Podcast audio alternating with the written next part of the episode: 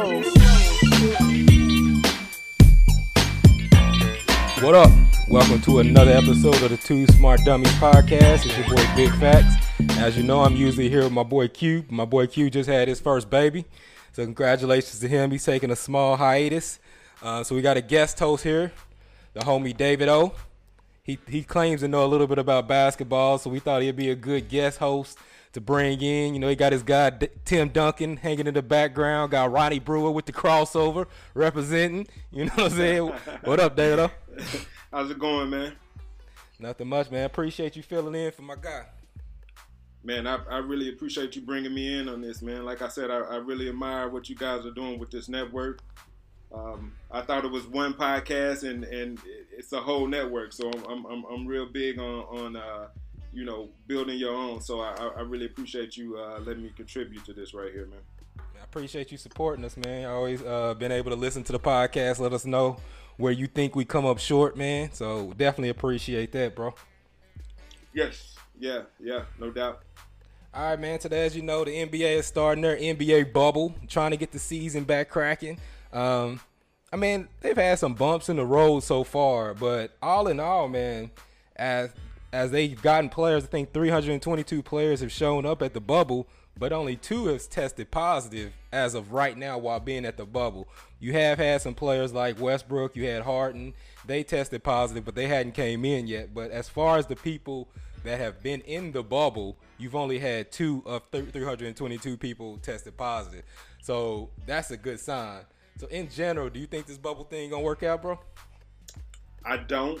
I don't. I mean, I, from the beginning, I, I really thought this was a, a, a bad idea that they would do this in a, in, a pandemic. You know, as somebody that's really taking this thing serious, man, I, I really thought that this was a bad idea. But then I kind of I kind of zoomed out on it and looked at it. They have the best plan out of all of the major sports leagues. You know what I mean? So, and it seems to be working early on. I guess this is very very early you know. Yeah. So um, I think that we will see a spike in cases, and I, I, feel like you know at some point they got to draw the line and say, all right, are we about revenue or, or are we about our players' lives? You know what I mean? And so if they yeah. see a spike, I would like to see them just shut it down, but.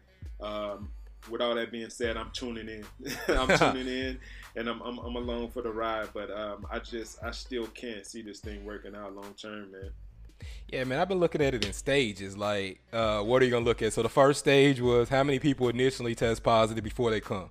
At that point, it was less than five percent. Then the next the next big challenge is getting players there. As you've seen, you see these other cases Absolutely. being reported, but those are people that hadn't entered the bubble yet. So I think they did a good job of isolating people before they come to prevent the spread. So that's another a big big hurdle for them to pass is getting there and not not having a lot of people test positive once they're there. The one concerning thing for me was Spencer Dinwiddie because he he te- he tested negative, and then throughout the travels and getting delayed, he ended up testing positive for it. So that was a scary sign. But the fact that you get 322 people there and only two people have tested positive, that's a good sign moving forward. Now the next challenge is going to be what we've seen is a lot of players have been complaining about the food. Now you got players sneaking out. Now I do like that they're already enforcing that policy. Uh, I think you had Bruno, um, Bruno, what's his name? How you pronounce his name? Cabo Cabacola. I, I, don't I don't know how to pronounce his name. yeah, Bruno Cabacola for he got traded from Memphis to Houston. He snuck out. So right. once you once you break the bubble, it's an automatic ten day um, isolation. I don't think he got the leeway to be doing that. You got uh, Richaun, no, Richaun Holmes for the Sacramento. He he snuck out and broke the bubble, so he's on a ten day right. isolation. Um, and then they also got the the NBA snitch line. they said that a bunch right, of players right. been calling the NBA snitch line, saying that people right. are breaking protocol. So I mean, I don't know how it's work working, but you know, like like you said, I think they have the best setup to try it. Adam Silver did say if there was a giant spike, they'd shut it down. But just because of the revenue um, and things like that, I think the players are willing to give this a shot. And all they got to do is be safe, man. Because if you didn't test right. positive for it and you isolate and just do what you're supposed to do and play basketball, you shouldn't have a big spike. It's only when people are ordering out, trying to go out, see girls, mingling with the staff that you should be uh, exposed to it. Otherwise, if everyone is clean, you should be good. Yeah, that's and, and but what you're saying is a huge thing. I like I've, I read something about what the Milwaukee Bucks are doing on this thing, and you've been seeing these players kind of complain about the conditions there. And I read this thing that says the Milwaukee Bucks are approaching it with, "Hey, we we have one goal. We we came to win this championship. So everything else is, you know, this is not a a, a time to relax. This is not a time to be in luxury. We're going home at some point." Yeah. But we came here to do this one thing, and so you won't hear a peep from us as far as the complaining about, you know, the the, the, the grounds or or the, the rooming and board, you won't hear anything from them what they say. You know, you won't hear anything from them about what's going on. They came to win the championship. And so I, I kind of like that approach. You know what I mean? Do you think playing in essentially a small market in Milwaukee helps them? Oh, yeah. Definitely, definitely, because it's nothing to do. Especially when it gets to the wintertime, it's nothing to do, man. Like, what what do you do? What are you actually doing? They, I think they have the advantage there, and I think young players do have the advantage there because a lot of the veterans they've been in the game for a long time, and hey, we ain't broke no more, baby. You know what I mean? Like, yeah. hey, listen, we, we we used to, you know, we we we'll do these hotels, but you know, even when you know Ron came out to play I think like they were staying off Rodeo, like they, they were in some nice hotels. You know what I mean? So uh, the young players have the advantage, and players in that small market they may have that advantage because you know it's all about ball for them. Yeah, man, I was uh, I was looking and I could see why Richaun Holmes might sneak out because if you look at the tiers where they put them in hotels, I just imagine that those play-in teams are probably in some shitty hotels. They didn't probably get oh, the yeah. tar tier, top tier accommodations, but still, he he he needs to chill because I think the Sacramento Kings to have a shot at getting that AC, they really need him um, as a center. I mean, if you're not gonna have Bagley, even if you have Bagley, Holmes does a lot in the back. That Holmes dirty work. That's a absolutely that's a finesse team. They need him to defend the rim, those hustle. They they need that from him. But something about the Kings, man, they they just keep catching the virus. I heard Harrison yeah. Barnes got it now, bro. You had Jabari, yeah, you had Buddy. Five players, yeah, man. Like what's going on? Like I mean, I I I mean, it's it's one of those things where it's kind of like there's players who really just need that that hard line rule to say, hey man, you need to sit down, Jack. Like, yeah. you know, like you, you can't be out here mingling. Like, this is a pandemic at the end of the day. Like, you know what I mean? This is easy to catch, man. Yeah, uh, Sac always seemed like that team that just had no discipline. You know, like nobody can make them just mm. chill and like just. That's a, that's a big thing. The, the, the amount of cases that they get, and this shows that they kind of had no discipline as a team, that they probably have no cohesiveness because you shouldn't have like four or five players get it and then they isolate and now two or three other players get it. Like at some point they have to get that under control and i don't know if the sacramento kings has the leadership to get things under control. And that's the danger that you have. And I think that's another reason why they tiered these hotel stays and who people are scrimmaging. They kind of mm. put these teams together, these teams that may not be serious about winning the championship because they're not true contenders. They separated them like they're not scrimmaging against each other. So you got right. like the teams, the contenders, and the teams that are serious about playing all in a group together. Then you got a second tier, and then you got those play-in teams that maybe not have a shot. They're kind of isolated from the other teams until it's time to play those games. Absolutely, and, and I think you you you touched on it. Like the leadership is going to be the big thing. Like I, I'd be really surprised if somebody from OKC uh, got out of line, and that's all yeah. because of uh, CP3. Like, yeah. you know, he, he's a no nonsense guy. Like, he, he he knows what to do here. They have that veteran. Um, they just don't have it in Sac. You know what I mean? like, there's nobody to look to and say, hey, you know, sit down, young man. Like, come on, come on. We we here to do one thing. So you saying your guy Buddy ain't a leader then, huh? Oh, absolutely not. Buddy's a wild guy. He's a wild guy. You know what I mean? He's a wild guy. He's an islander, so he's, he's used to loose, being loose. You know what I mean? Oh, out no. these streets. no. All right, man. So we got some other news, man. Some big. How big is the news that Rondo got hurt and he has to leave? They said that they're expecting him back, but Rondo hurting his hand. Do you think that affects the Lakers? I mean, they already lost Avery Bradley, um, but do you think that affects them in any way? I, I think that's uh, that's a huge loss for the Lakers. I was just um, texting a couple Laker fans about how how good Rondo looked. He really took advantage of, of this time off, which you know you do have players who didn't. You know, and the NBA is not drug testing, so you know yeah. you have a lot of players who did slip up during this time, which understandably, you know what I mean. But um, he looked very good, man. I, I thought that um, he was going to be a guy that, that was a difference maker. And for him to go out like this is, is just one of the first major in- injuries that I think we'll see. But for him to go out like this means that LeBron James is going to have to do the majority of the ball handling. And that's which, not which he was doing. Well for he was doing anyway. He, wasn't he leading the league in assists?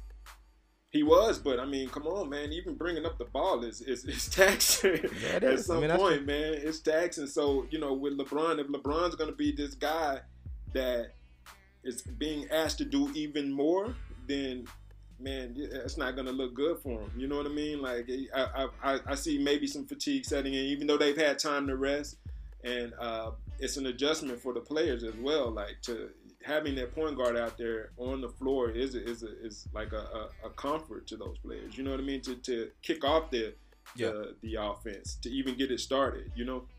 No, I agree, man. Because I mean, uh, playing in those series, they're going to be tough to begin with because it's going to be a dip, different type of atmosphere. But another thing you get, you don't get that break for LeBron, as you're saying. So you get that bit of fatigue where you used to be able to let him come off the court and then maybe Rondo come in and run the offense and take him off the ball. But without that, they really don't have another true point guard that you could depend on. I mean, you got yeah, you got Quinn Cook. I mean, I, I I just don't know, man. This Laker team has always scared me in the playoff setting. I thought they were built for the regular season. I thought they were built to go.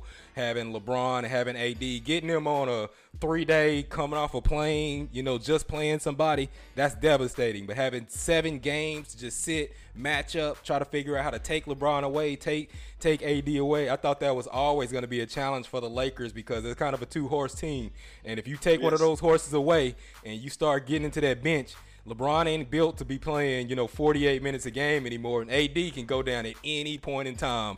Anytime he did, he did a local thing out here when they when they first got back, and I couldn't really tell if he was joking, but he said, uh, you know, he was relaxing with the family. He was eating burgers every day, you know, and then recently he did another local interview where he said, you know, the challenge is getting into game shape. You know what I mean? So that's two times that I, I feel like he's mentioned like his conditioning as being the thing, but he did say that he felt the most healthiest. So, um, I mean, like you said, anytime he can go down, and then, you know, this injury is nothing small. I mean, is is I, I might be mistaken, but it, this might be the same one that took Steph out for the whole season, right? Yeah, yeah, yeah. So, so I mean, I, I just don't know, man. I, I know that it's dangerous coming back people don't understand as an athlete you get into a rhythm. They was in the sea in the part of the season and starting the playoff where they were loose they were ready to go they worked themselves in. They've been off for three months sitting. They're gonna have eight games basically a, a, a preseason to come back and then hit that intensity you know because they're not the, the contenders aren't gonna take these eight games serious. Um, a couple podcasts ago, I said I would not play Anthony Davis doing any of these eight games because you have nothing to benefit from by playing Anthony Davis. You can just literally have him conditioning. But if he gets hurt during these eight games, and that's going to put them in a bad situation in the first round. So I would say you shouldn't play Anthony Davis at all because I don't know how loose his muscles are. I don't know what he's been doing, and you do not want him to get an injury. So I think he would be better off conditioning and getting into shape as opposed to being thrown out there doing these scrimmage games because you know that dude, that dude can twist his pinky finger and be out six to eight weeks anytime, man. And it's going to be. I mean, this was regular season that you're talking about. It's um, it's going to be pretty physical down there, and um, I, just not built for it, man. But I mean, maybe you're paying one game. You know what I mean? Maybe one game just to get them in rhythm, but. Like you said, yeah, they were at the top of the West. They were like one of those teams where it was kind of like they were, they were floating, and yeah a lot of the other teams were, you know, fearing those guys. So, you know, now arguably LeBron's best away. season. Yeah, this is arguably yeah, been LeBron's best season in his career. Right. You know what I mean? Right. Right. At uh, this late in the in the, in the game, and um, yeah, man, it, it's it's you know I'm not gonna count them out, but it doesn't look it doesn't look the same. Let's put it like that.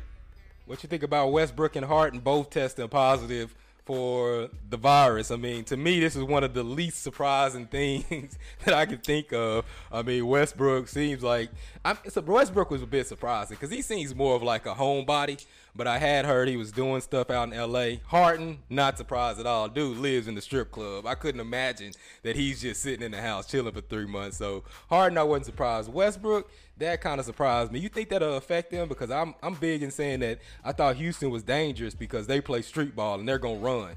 But if they if the COVID affects their lungs and their endurance, this could really be a big hit to Houston.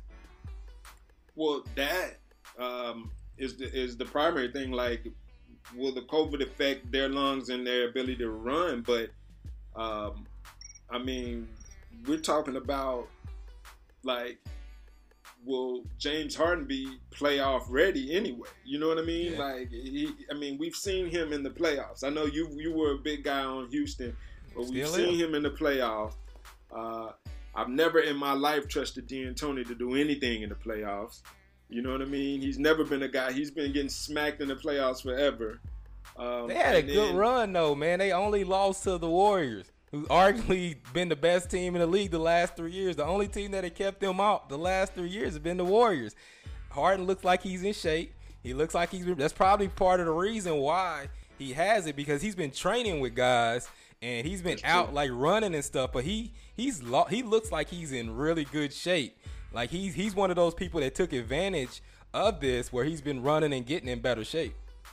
Absolutely, but I mean, we've seen him in the playoffs, man. Like, I mean, okay, the Warriors are the only team that took him out, but man, we got what two other monsters now. You know, like one died and then two, two, two emerged. Like the Warriors were the team at that time, and I don't really think they had any challengers in the West, right? Am I am I wrong about Houston, that? Man, they, Houston was the challenge.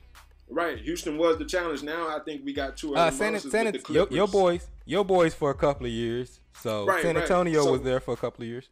So we got two other monsters now with the Clippers and the Lakers, and uh, you know Portland might still. So I, I, I don't know, man.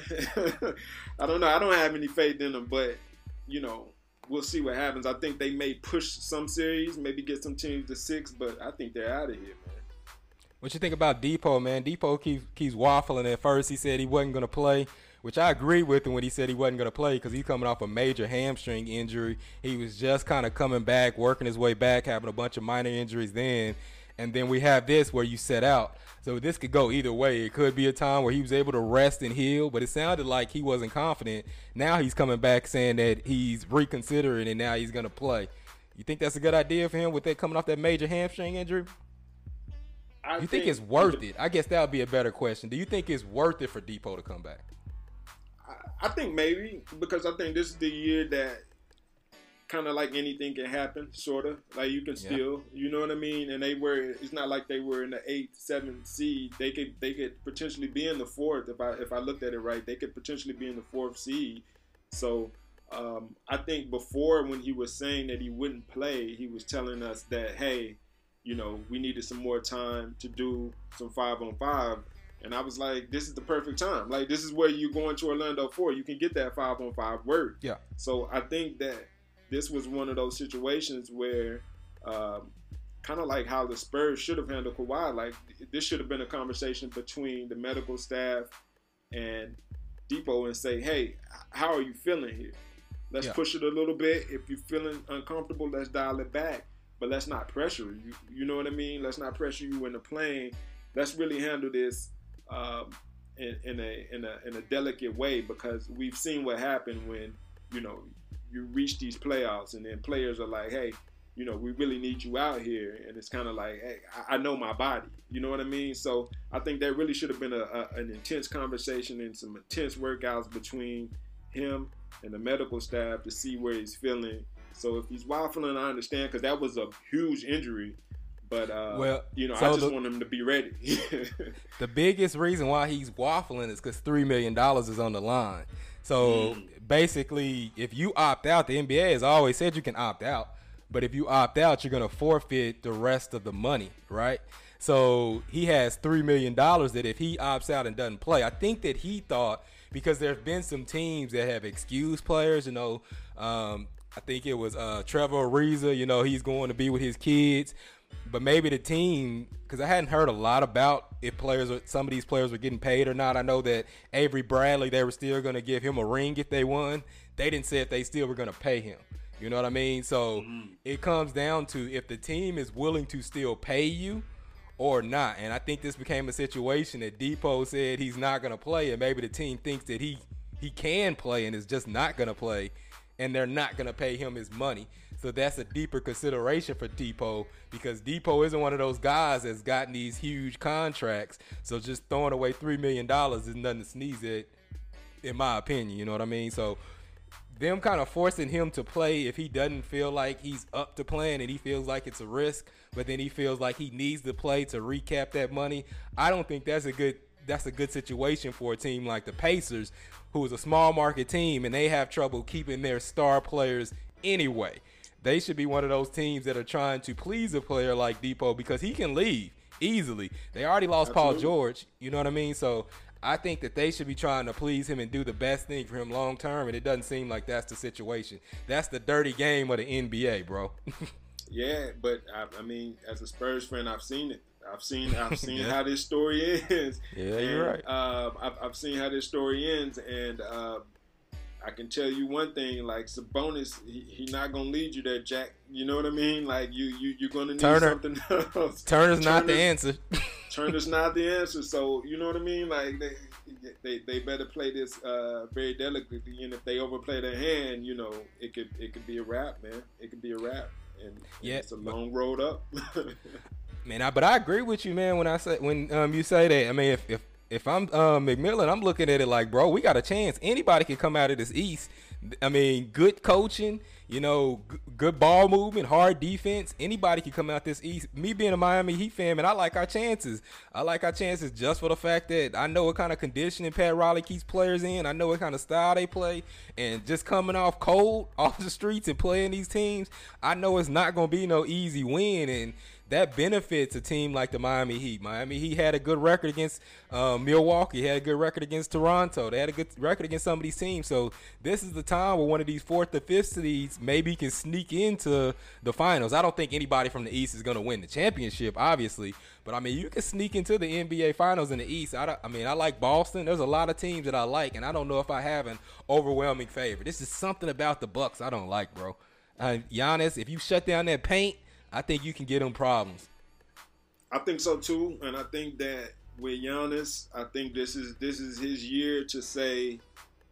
I mean, he, he has to he has to make it, man. Like, I mean, he's he's in talks like every year as as as, as you know MVP and this and that, and he's getting these Nike deals, and you know he, he he's really coming up as a star. This is the time, man. You if yeah. you can't take your team to the finals this year, like we gotta we gotta have a discussion about you. Like you know what I mean? I agree. Like, we gotta have agree. a discussion. I watch you these eighty two games, but if you're gonna do like this in the playoffs and just sit down, then you know we can put you in. A, we can knock you down a tier. You know what I mean? I, I agree, man. Uh, it was important to see that Khris Middleton looked like he was back healthy again, and he was playing at a high high level. Um, I just don't trust Khris Middleton, especially if you get him out of rhythm. Him being a shooter, he can either come back and be in rhythm because he's just been shooting, or he can come back and be off. But that's going to be a big deal with him. If, if Khris Middleton can't open up the court because Bledsoe's not a consistent shooter, you have other players that are shooters, but they can't do much else. You know what I mean? They're not going to be locked down defenders. They're not going to be able to consistently score. And I'm a big, I mean, that's how they used to uh, get LeBron. LeBron was one of the best players in the regular season. You get in the playoffs, they just shut down the paint. And they force all those role players. It's good in regular season, had the best record. But once you start really putting that pressure on those role players, you start seeing shit fold and it, it gets overwhelming. And LeBron had to learn that the hard way. I think Giannis is in the process of learning that too. Yeah, absolutely, and I think, but I mean, the only, the difference is I think he's got a bit of a better personnel than LeBron had. I think I say better that coach. very slowly. Definitely, I think he definitely coach. had a better coach. Yes, you know what I mean. So. yeah. I mean, at some point, man, you got to drag bombs to the finals. That's just the NBA, man. You got to take it. You got to take it there, man. Especially in the East. In the East, especially in the East. Yeah. Yeah, so man. I mean, he's he. I mean, this is his time to do it. I mean, if, if he can't do it this year, then you know he might get a little pass since you know we are going through a global pandemic. But I think I think his uh, passes are over, bro. I think his over. passes are over. I'm with you. I'm with you. I mean, like last year I thought. I thought he should have got there last year, at least been in the Eastern Conference Finals last year to go out. Absolutely. You know what I mean? So I mean, I know I, I don't know, man. I'm, I'm, starting to question Giannis, man. He good regular season guy, but he's having he having those LeBron problems. I think you have those problems anytime you're a ball handling. Because I, I mean, I guess he's a forward. If you're a ball handling forward or guard, and you can't shoot, I think that's always going to be the thing that keeps you from getting to the next level.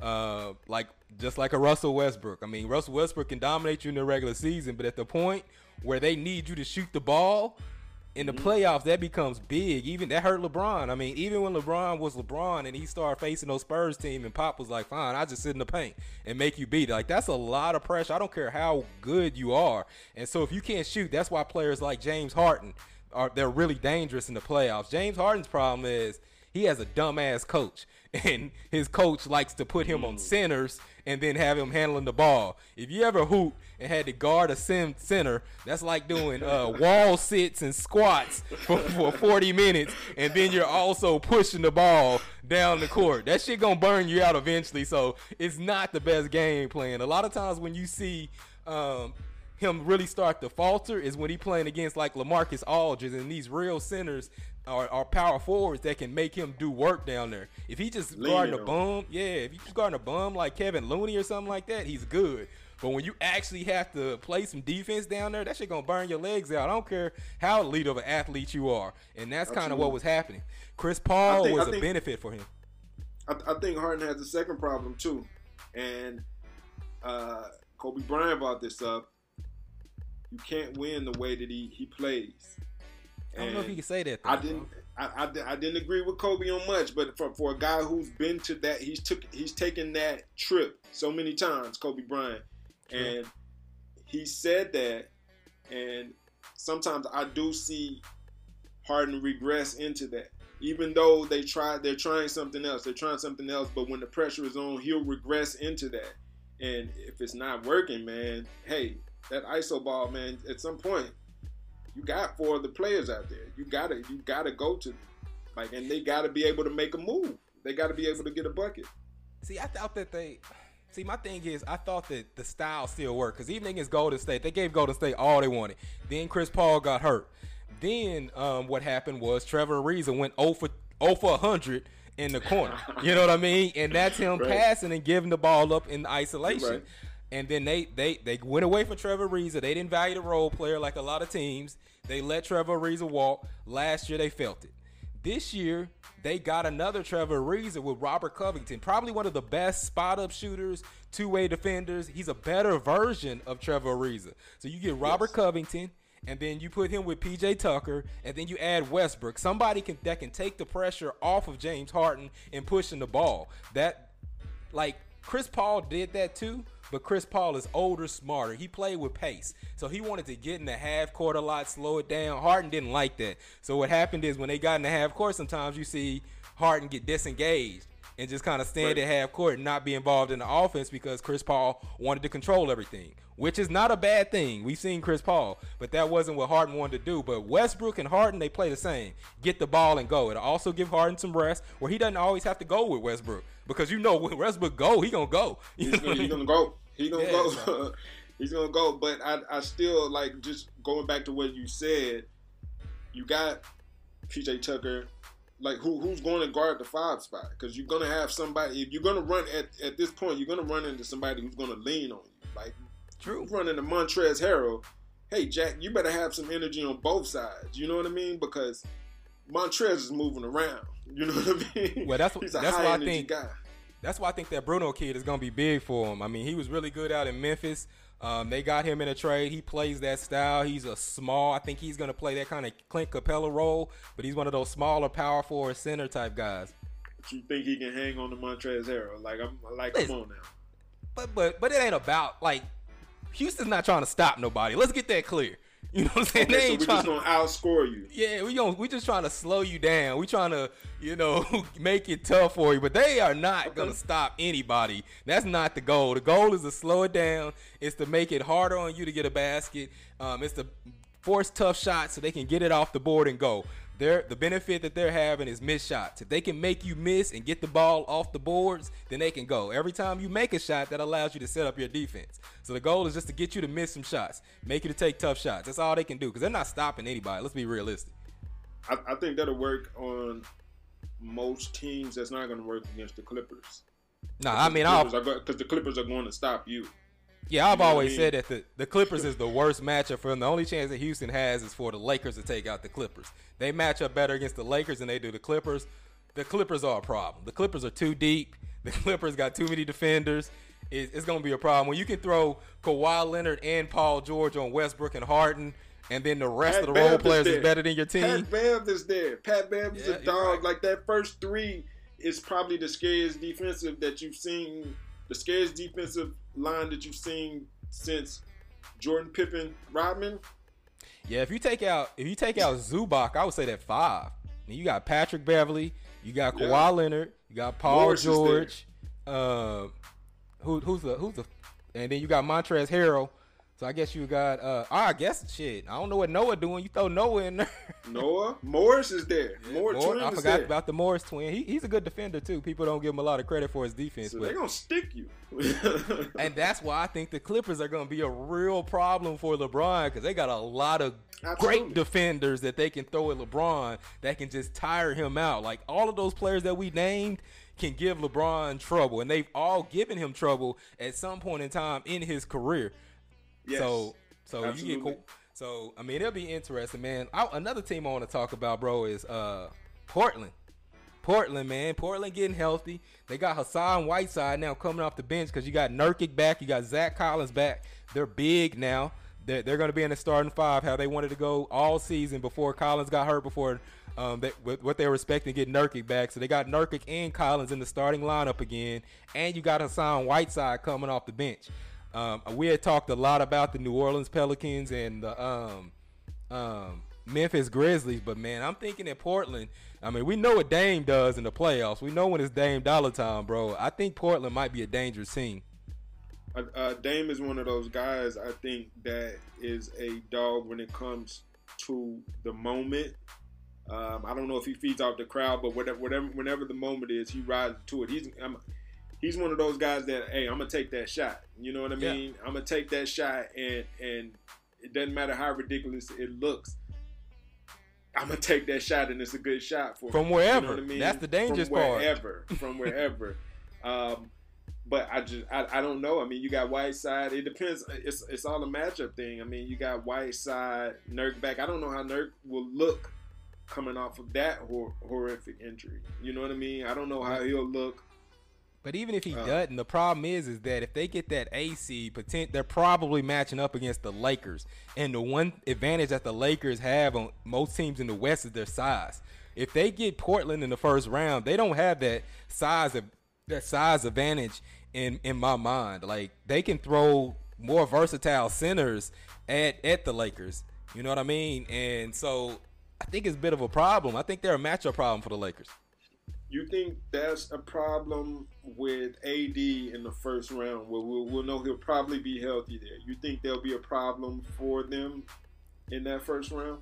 Yeah, because I mean, even if even if Nurkic is at sixty percent, Nurkic is is pretty good off the pick and roll, and he's a rim defender.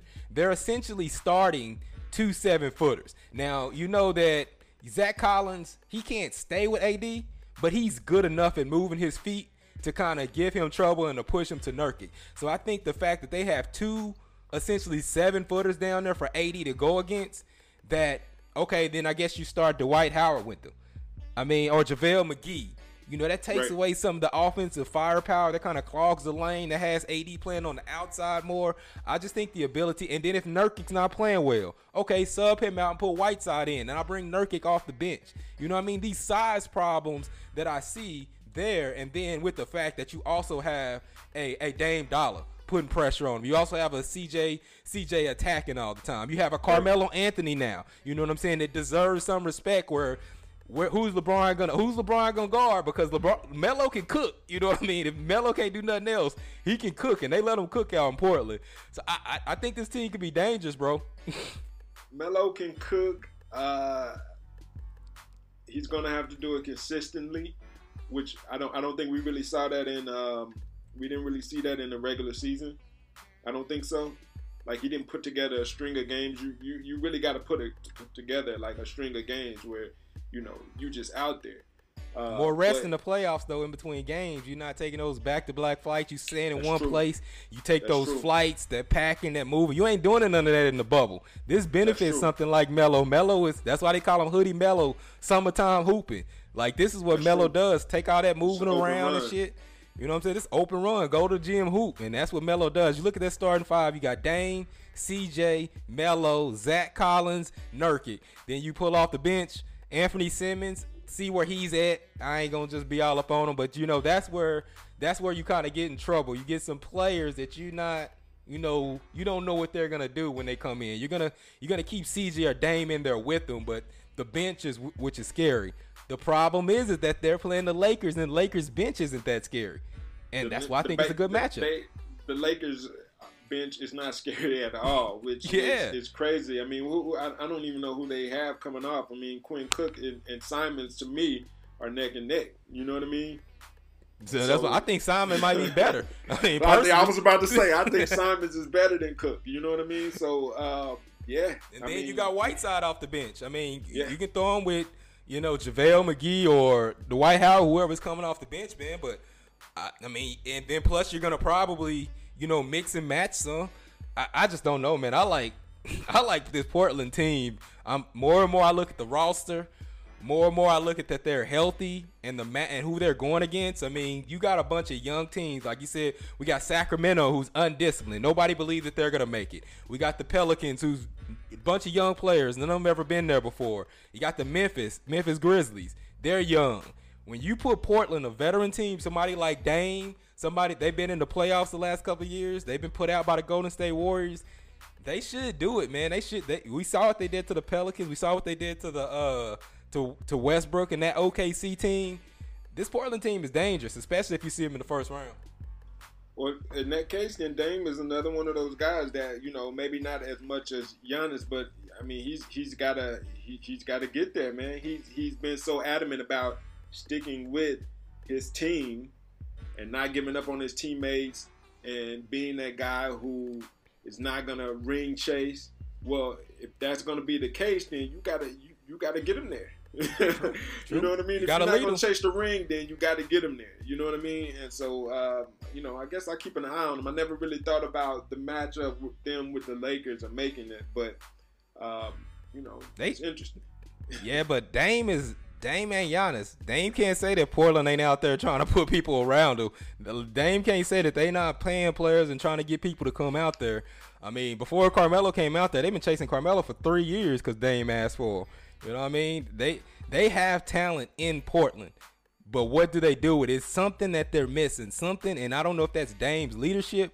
I don't know if it's that Dame and CJ don't play well together. Maybe you need to move CJ and get a bigger guard or something. I don't know what it is, but he has the talent out there, and we've seen that because they've been the three seed in the West for the last two years. So they don't. You can't. Dame can't say he doesn't have the talent, but the fact that Nurkic and Collins would get hurt and that team would fall from three all the way to like nine, that's a problem for Dame, bro. He better make up for it in this bubble. absolutely. Yeah. Yeah, absolutely. And I think that um, especially with Dame and CJ, I'm a big proponent of hey man, if this we don't have to carry this we don't have to do this over and over and over and over again. Like at some point you can move these guys. Like you know what, what I mean? I, I mean I think CJ Cole, but at some point, man, CJ gonna be the one to go. You got to see what you can get oh, for yeah. CJ because you don't trade Dame, so you got to oh, see yeah. what you can get for CJ. And I think Absolutely. CJ, I think CJ is the type of player that if you get him on another team, that CJ can be a star in this league. Like we see what he does without Dame. Right now, he's kind of in Dame's shadow. I look at him more like Tracy McGrady and with Vince Carter in Toronto. Like you move him away, you might see him really be like a 30 point a game type guy, Bradley Beal type of guy, because I mean that, he he cooks. you know what I mean? He, yes, he cooks. Absolutely. All right, man. Let's get into a couple of these bum teams, man. What you think about basically the Brooklyn Nets? I mean, Kyrie blew up another team, man. He pretty much talked DeAndre Jordan into not playing. Dinwiddie was on the fence. Now he got an excuse not to play. KD sitting in the, the background crying. Wilson Chandler's not playing. And they the seven seed. they probably was coasting into the playoffs and nobody's gonna even try. Then you got the Washington Wizards who would have a chance to probably sneak the Brooklyn Nets, and they don't play nobody. Beal ain't playing. Bertans, I understand why Bertans ain't playing, but I mean, Beal, Beal was on a run. But bro, this is your time to sneak into the playoffs. This is your Jordan moment, man. You know what I'm saying? You could sneak in. It, it it's not gonna do them any good to get a draft pick. so why why they why is Beal not playing? He could sneak into the playoffs with the uh the Brooklyn Nets being so bad. I I I, I have no idea why Beal is not playing. I don't I don't think he really came out and maybe he thought that they didn't have a chance, like the playoffs wasn't enough. But I'm, I I'm think he said you. his something with his shoulder. I think he's been dealing with a shoulder Oh, injury. he did say year. his shoulder. Yeah, yeah. I mean, And- if you're hurt, then I mean, there's no need. you know what I hooping though. He didn't. He didn't miss no games during the season. He didn't miss that That's many. I mean, they were resting him. But this is the time where you like show up. If you can play those games and drop thirty every other game, then you can Why play not? in this. You know what I mean? Right. I mean, I, it's a steep. I mean, they had to they had to make up because the thing about this is, yeah, they're like six games behind, but they only needed to get within four to challenge somebody. With the Brooklyn Nets, none of their star players coming. They're signing Tyler Johnson, Jamal Jamal Crawford, uh, Lance Thomas, Michael Beasley was supposed to be there, but he got the virus. He went home. You know what I'm saying? They they playing with essentially a, a summer league team. They can make up two games on them easy. If you get within four, you get a play-in game, and they could get into the playoffs. Now you could get in the playoffs and probably get swept by the Bucks, but that's a Yes. stepping stone for your organization. And you know what I mean? I, I just don't get these cats, man. Yeah, I, and I think that it takes a certain kind of kind of player. Like, I mean, to speak with to, to what you're saying, like you want to bring your your organization in, Yep. or if not, then why are you there? You know what I mean? So you Yeah. know, why are you there? Um, I mean, you know, I'm always the type of guy. I mean, if you are injured, you don't want to play, and I don't know if they really knew all the parts that would fall off of the Nets wagon. You know what I Yeah, mean? Kyrie, man. So- Yeah, Kyrie really, Kyrie, Kyrie really uh, put his influence on that one. But I think they're blowing that thing up anyway. You know what I mean? yeah. Um, but yeah, I mean, if you can play, man, and why not bring your organization to the playoffs? You know what I mean? Kyrie is like, who is Kyrie is a virus on the team, man. He's just he messes up team chemistry. This is one of the the highlight teams last year going into the playoffs because of their team chemistry, um, because of how they move the ball, how hard they play. They surprise everyone, but getting in the playoffs. Um, you saw players like Spencer Dinwiddie, um, you know, showcase his talents to the world. You saw D'Lo, you know, become a, a max level player and somebody that was that. I think D'Lo is viewed like Kyrie, but he is actually a type of player that buys in. You know what I'm saying? Like he's Yes. viewed as being selfish for when he played with the Lakers, but Kyrie is actually like a selfish player. You saw what they did with D'Lo as opposed to what they're doing with Kyrie. I don't believe that the Nets will ever win with Kyrie and KD. I just don't think they have the personalities to build people up and you know not spread the blame around. I think those are I don't think they're team guys, man. I just I can't see that team winning with those two players. I don't, I don't, I don't really know. This time, I'm, I, I won't be so hard on Kyrie on this go around. You know what I mean? He, he, he came up. I hate to say it. He had some valid points with what he was saying. You know what I mean? Uh, where you know there was something that was kind of bigger than basketball here for him. True. And you know, a lot of people are saying, all right, you know, he was just waiting on KD to come. You know, so you know, KD wasn't playing this year, so he wasn't playing. So he was just looking for an excuse uh, to not play. Um, But you know they said he was good with everything until they said that he couldn't just travel with the team and sit on the bench. That's when all this shit started. That's Yeah. my question was always he was in that board meeting and even if you can't like stop it, you should have at least, if you felt that strongly about it, it should have been a protest vote. It should have been unanimous. It should have been like 28 to 1 or whatever. You should have been that one vote.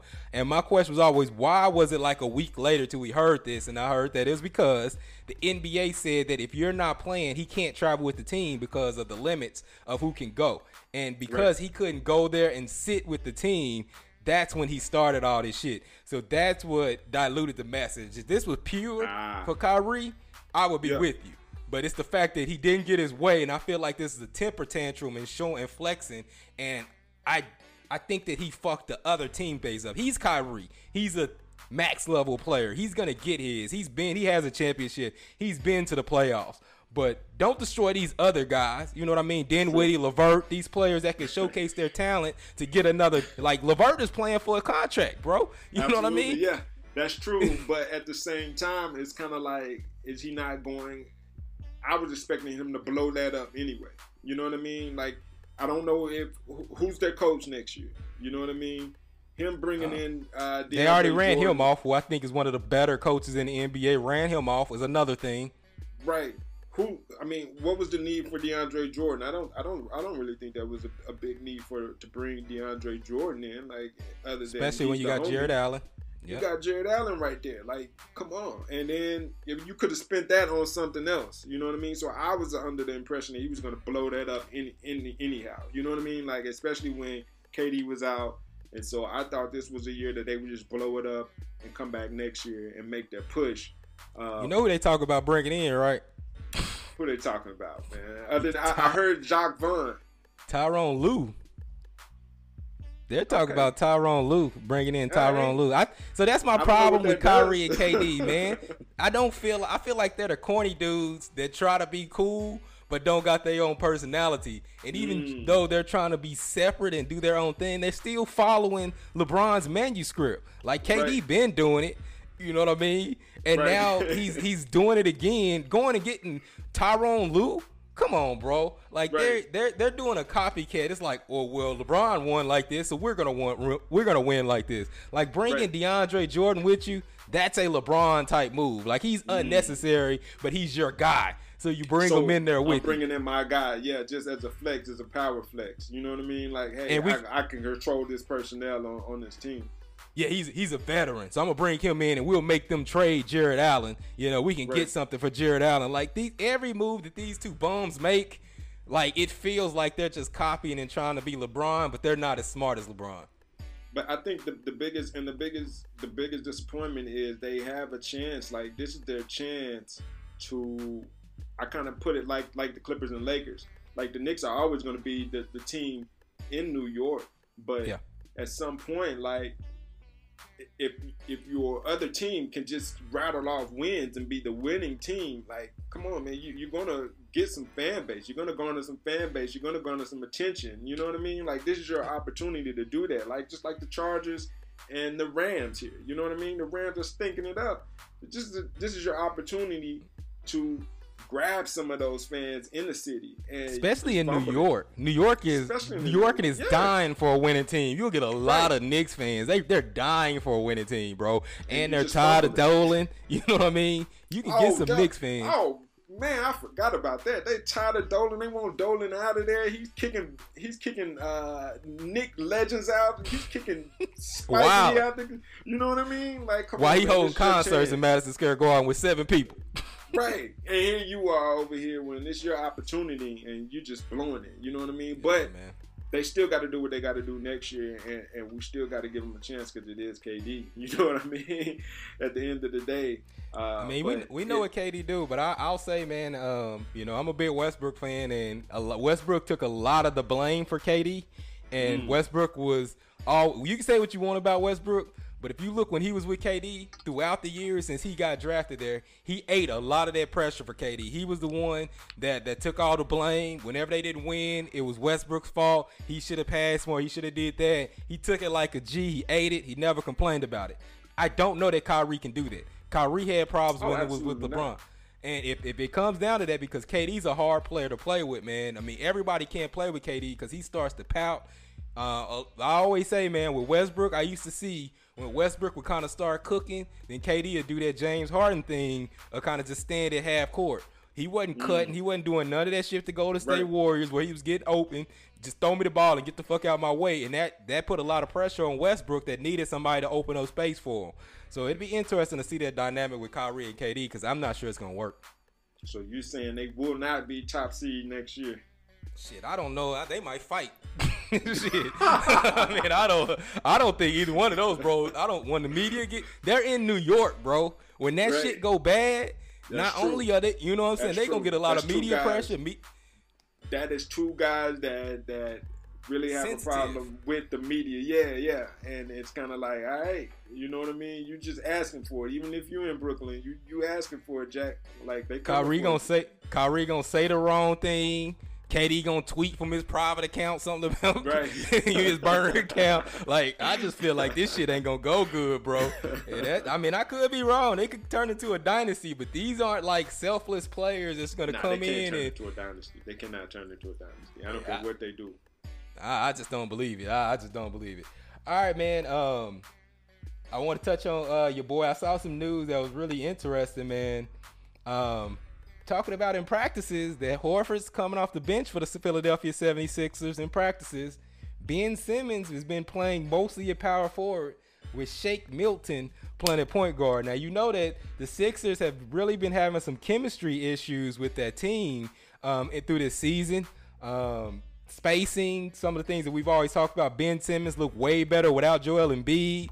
Um, but but it looks like they're trying to shake up the team, and that, that sign of the Al Horford was always weird to me, especially yeah. trying to push him into the starting lineup. I, I don't know if Josh Richardson is still if they're still putting Josh Richardson in the starting lineup and putting him at the two and putting Shake at the one, but Ben Simmons at power forward is interesting. I think that takes a lot away from what he does, but I mean I could see it working. That's what, what I was thinking. It? it takes it takes a lot away from what he does. I mean, the man can average, you know, twelve assists a game. You know what I mean? Like he's one of those cats where we talk about uh, the Westbrook's averaging a triple double. Ben is right there too. You know what I mean? Yeah. Everybody wants to wants to uh, you know double down on his ability to not be able to shoot the ball or he won't shoot the ball. I, I never had really had a problem with that. Like, look how much he does on the defensive end and other, the other things that he does. You know what I mean? But he disappeared so, in the playoffs a couple of times. So I mean, you can take away the regular season, but with that that jump shot thing comes into play where you play good defensive teams, and he ends up disappearing. Um, yeah, I so actually, go get a shooter. go get a shooter. I mean, I mean they got I mean? Tobias this, Harris. This is a thing that I think they got to blow this project up after this year, man. Like, I mean, come on, Joel and Ben. Uh, me, I, if I'm GM of Philly, I see what I can get from Joel. See, that's that's the funny part. I, me and Mark, me and Q been saying that for a while, but people tend to disagree, man. Joel is the personality, Joel is the star, but Ben Simmons is the talent. This is the Kobe Bryant Shaq situation, in my opinion, and you're gonna be better if you keep being over Shaq. I mean, being yeah, over Joel, bro. Yeah, uh, I see what I can get for Joel and and and uh, build around Ben in whatever position you think you want to put him in you know, get a shooter's coach or whatever. But that's who you build around, man.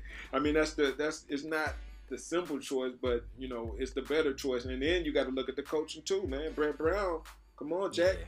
You know he's a I mean? rebuild like, coach. He's not an X and O yeah. coach. He's good at rebuilding the team because I thought that I thought that they made a big mistake. If you, were, I thought they should have tried this when they had Fultz. I thought they mm, gave up on mm. Fultz way too soon. I thought Absolutely. the fact that Fultz was not not part of the guys and Joel's big personality kind of dominated Fultz. I saw a lot of those games and Fultz was playing a lot like he was playing in Orlando. Once he started getting loose, if he threw the ball away once, Joel kind of started looking at him. Then he'd get benched. They never let him rock. But if they were able to let Fultz play, if they were going to do it, they should have did it then. Let Fultz play the point guard, put Ben Simmons at power forward, and do some different things and let Fultz run with. I think they got rid of Fultz way too soon, and that's going to bite them in the ass. Shake is good, but having a talent like Fultz and the the things that I know why they're putting Ben Simmons at power forward because like in those games in the playoffs, when Ben Simmons starts having trouble, they start doing some act, some high-low action with him and Joel, right and he's able to operate better in there. They can't play off you, um, and he can still pass and distribute and be kind of like a passing power forward. Um, so I can understand why they would do it. I just don't like that they're doing it now. you know what I mean? They have to. they have to. True. I mean, I mean, they have to because they're gonna have to answer some questions uh, next season. You know what I mean? Is Shake a they point have guard, to do though? something. Shake's I don't not think a point, he's a point guard. guard. I don't think he's a point guard, and and but you got to think about it like I'm thinking of the guards that he'll face. Like if he tried that and he was facing the Clippers, he'd be exposed. Like that one year where where Lin couldn't dribble the Yeah. ball.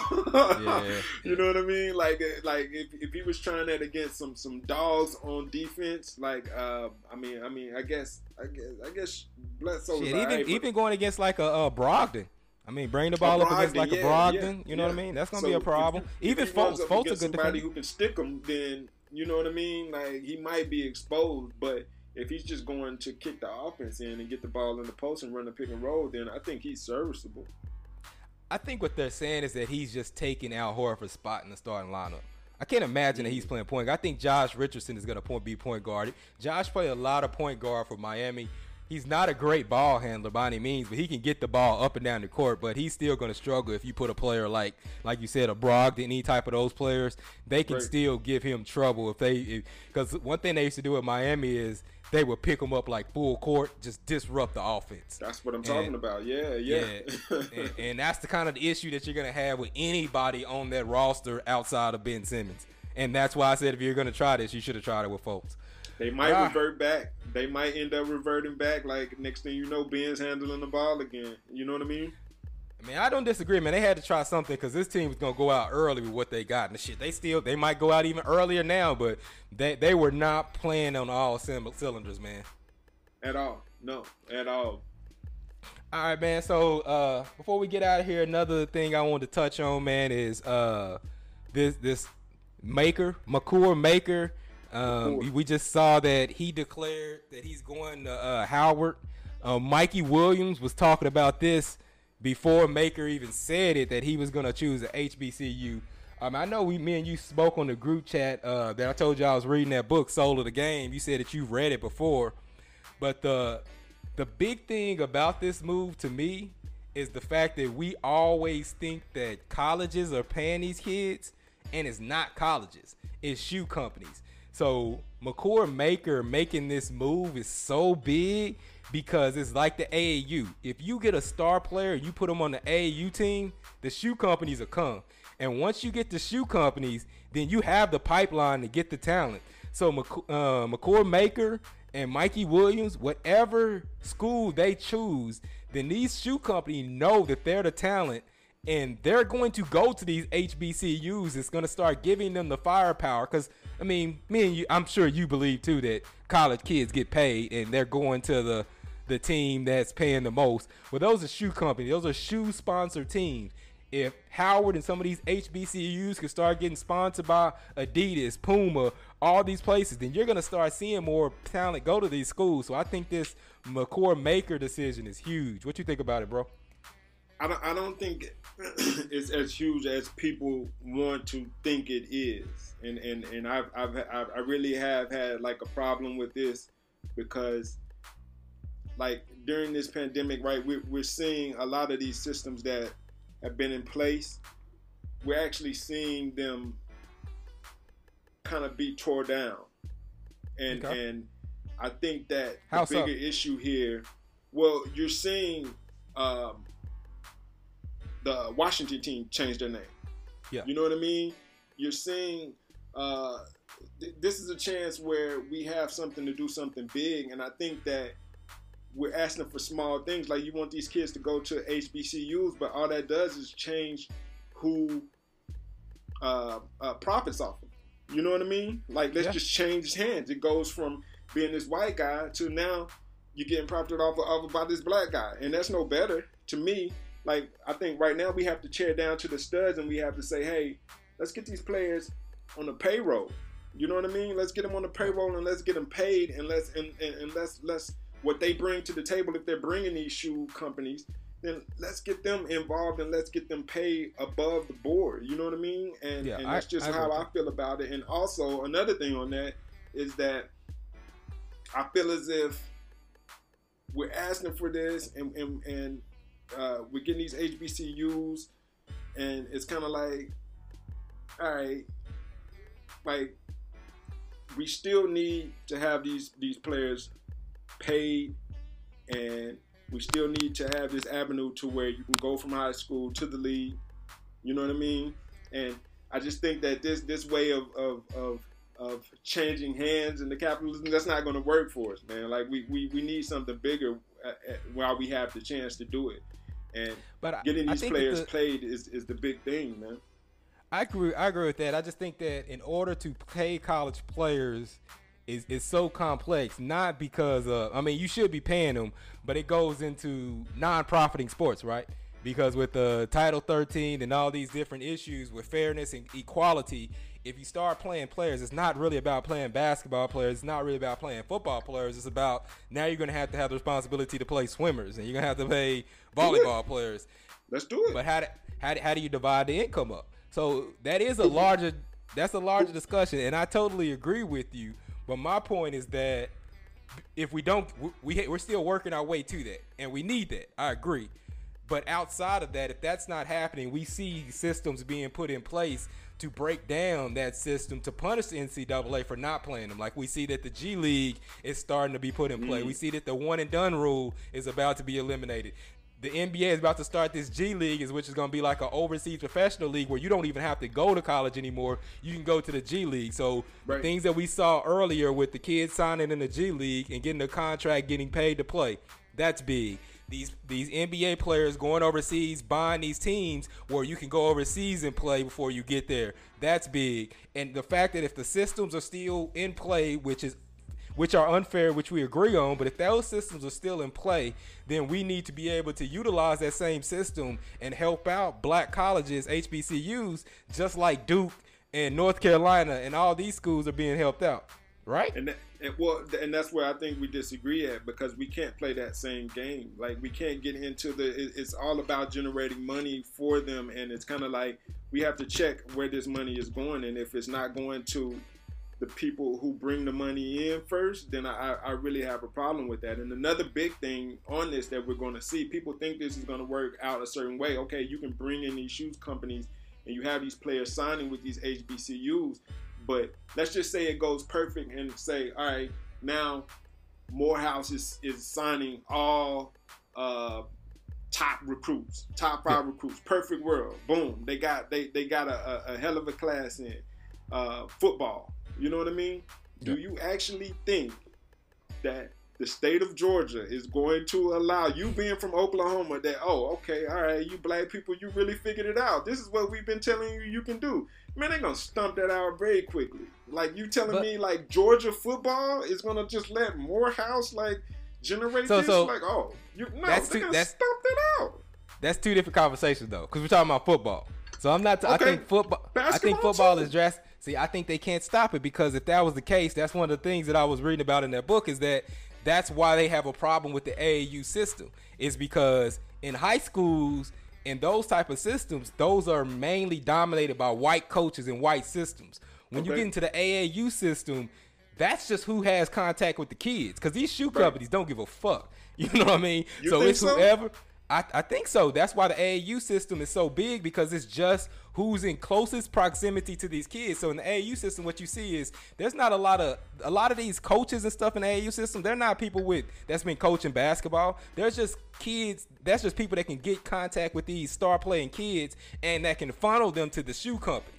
So with the HSBC, that's what I'm talking about. So with a player like Makur Maker going to Howard, right? He goes right. to Howard. So he's gonna bring a shoe deal to Howard because just to get him on television, they want to have him wearing the shoes. They want to flip him to sign. So he's gonna bring a shoe company to Howard. Once that shoe company comes to Howard, they they should sign a long term deal. Now you're basically on the list because the truth is a lot of these kids don't sign with schools because they've been sponsored by Nike since they were eight. You know what mm. I mean? And Ni- they've been pushing them to Nike camps. They've been pushing them to Nike prep schools. They've been put so they're gonna push them to a Nike college. If you're not on Nike's list, you don't have a chance. Like North Carolina don't have a chance. I don't care who North Carolina is. They don't have a chance with a lot of these kids because these kids are Adidas players. You know what I mean? So if a HBCU can just be a Nike school or an Adidas school, then they can have a chance to sign some of these recruits. So you start getting the recruits in, you start getting better television revenue. That's your funnel into the school to help the average student. If the athletic program is bringing up money, like a team like Gonzaga, before who the fuck knew what Gonzaga was? Their basketball team gets good. Now you start seeing Gonzaga. Gonzaga becomes a household name. No, the players aren't at- getting played, but- but it helps the school, right? Look at look at all right. So when you look at a team like Gonzaga, look at the players. Yeah. Come on now, come on now. They don't look like us. And and I think that What if- on we talking Like a about team like Murray State, though. You know what I mean? Like, okay, okay, You know what I state, mean? but I mean Gonzaga's a bad state of North- example. in the state of North Carolina, you got Duke and North Carolina that are the main uh, schools in there uh, for basketball. Like, come on, man! Like, I, I don't think you're gonna see like a, a North Carolina A and M like get uh, uh, A and T. What's the black school there? A and T. A&T. I think my- that, I don't think issue- I don't think they got a chance. They don't got if North Carolina doesn't have a shot, they don't have a shot, man. But- And but it's- think I'm saying if they don't have a shot- that, man. I'm just saying if they don't have a shot because they're not a part of the Nike program. So if Right. North Carolina's North Carolina's a Nike program, they're a Jordan program, so they're gonna get only Nike athletes. If the kid signed with Adidas, he's not gonna go to Nike. That's what I'm saying. To, in order for HBCUs to even have a shot at getting these top ranked black kids, is if they get on. Now, a, a player like Makur Maker, he can do it, right? Because his brothers are in the NBA. You know what I'm saying? So he's not really losing out. He gonna get his either way. That's another my- thing. my thing is that when you start talking about it, we're all about kids getting play, paid. And if the system is saying that they're not going to pay the kids, then I don't fault the kids for not choosing the, uh, uh, uh, HSBC because they're going to places where they can get paid. Like they're being funneled there because they're getting paid. So if these um, black colleges aren't a part of that registry to get paid, they're not going to go that. So the only way to start funneling these kids there is to get them where they're going to get paid there. And You so, know what I mean? so it, absolutely. So then, my question is this: Then why aren't these HBCUs a part of that registry?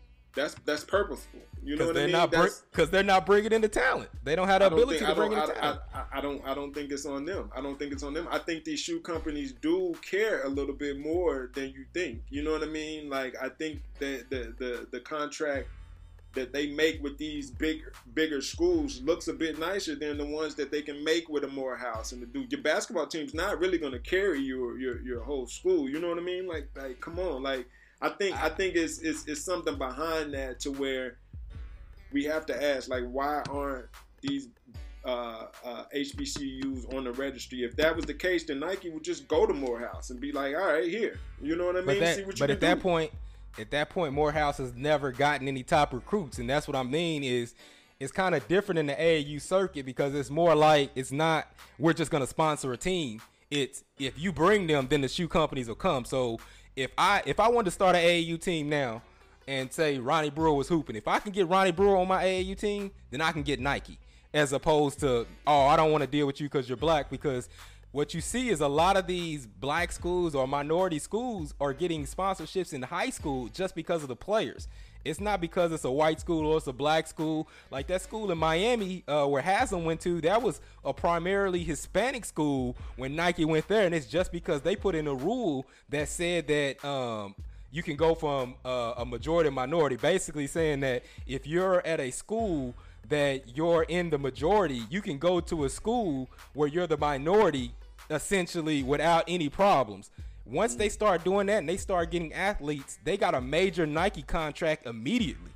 And so I don't think it's about race with the shoe companies. Yes, they're still using us. You know what I mean? I'm not never gonna say that, but I'm not saying that they're not gonna be opposed to give them a big contract if they show the ability to be able to get top recruits. And that's why I think Makur Maker and Mikey Williams going to these schools are big because they're showing the ability for HSBCU to, I mean, HBC, whatever, I keep doing it wrong, to be able to get HBCU. To be able to get a top recruit. If they show the ability to get a top recruit, then I think the shoe companies will come. That's my only point, and I think that'll be big because they'll get more. They'll get more play. They'll get TV contract. Things will roll in. The only the only thing the only thing I disagree. I, th- I think you're putting the onus on the HBCU to to get a top recruit, and I think that it's it's which comes first. You know what I mean? I I, I think that. It, it shouldn't be on them. You know what I mean? Like No, if, if you're telling me that that they'll go where, where, wherever, then at that point, like I, I, think there's something else at play. You know what I mean? Like I think there's oh. something else behind the scenes that's saying, "Hey, you need to go here." You know what I mean? And we're not going to to, to go here. If that was the case, I, I feel like there'd be. I'm just not comfortable putting the onus on the HBCUs and saying that, hey, if you get this recruit, then we'll come. You know what I mean? I mean, that was the answer. Then I'm pretty sure they could have done that a long time ago. You know what I mean? Shit, not really. How you gonna get them? like, I mean, they don't. I mean, you gotta choose them. You know what I mean? There's. I mean, I, we think they get them. you know what I mean? But but that's the thing is, and that's the misunderstanding is that we think that schools are playing. Like if you watch Sometimes that movie, it is boosters. Sometimes I mean, I mean, yeah, true. But if these boosters aren't coming out, and I don't know if they are or not, but I know that um, one of the big things that they talk about in that book is that it's really these shoe wars where coaches have some sway, they have some influence. Absolutely. But for yeah. the most part, it's your connections with these shoe companies. And if you don't have that connection and they don't believe that you have the power, but we're arguing two different things. We're arguing that you're arguing that it's not fair. I'm saying I know the system is rigged. In order to beat the system, you got to get one of these players, which is not fair, but it's real though. I mean, it ain't fair though. I mean, life well, ain't fair hey, though but I, I, think what's important is that um, I, I, I don't really know about Makur uh, being that guy. I think Mikey Mikey's much better than him. I agree. So um, you know if, if he can see some success there, then we'll see how it plays out. I don't I don't know Makur. I think Makur was like number 75, 77 or something like that. Like he was very low. Like you know he he's gonna take a while. Uh, you got to start just, somewhere though. Right. Yeah. Absolutely. Yeah. So, uh, but I think Mikey will, will, definitely have more of an impact. You know what I mean than than Makur, and and I guess we have to just to see where it, it, it, leads us, man. Because if you're saying this is all they have to do, then hey. Well, we've done our part. You know what I mean? Like, hey, what's next? Nike, Nike deal coming for for Howard. I want to see that. I want to see Howard Nike Nike sweatshirts, all that. You know what I mean? All right, man. I uh, appreciate you being on. I think we had a good conversation, bro. Um, you got anything you want to shout out? Uh, no, man. This has been great. This has been a good time, man. Um, yeah. You don't want to put them on your picture? You can put them on your picture Instagram, oh, man. yeah. Uh, theobvision.com. Go buy art, man. Buy art. Yeah. You know, I take I take a lot of pictures. I'm, I'm, I'm pretty good. I'm pretty good as a photographer. So, uh, the site should be up in probably in the next hour. That's what I've been working on. So theobvision.com. Go buy some art, man. Take those right. take those Scarface pictures off your wall, man, and go buy some art, baby. I'm with that, man. I'm gonna be on there and see what I can buy, man. I need some art in here, man. We lacking. We lacking, yeah. man. I got it for you. all right, bro, man. I appreciate you coming on. As always, man, you can find all the content at Two Smart Network. Um, be sure to check out all the latest episode. We just released the latest episode of um, the Content Corner with Kenny B. She's talking about colorism. Uh, got the When the Smoke Clears podcast where we're giving you our top 10 favorite uh, hip hop albums. Um, not the best hip hop albums, our top 10 favorite hip hop albums. Um, and we have Fumble Rooski where we just posted that, where we're talking about Patrick Mahomes getting the bag. We're talking about Dak, how that affects Dak Prescott. Talk about Djax, his statements, and you know what I mean? So we covered a lot on the Fumble Rooski. So also be sure to go check that out, man. Other than that, man, that's it. That's all. Appreciate you being with us, man. Peace.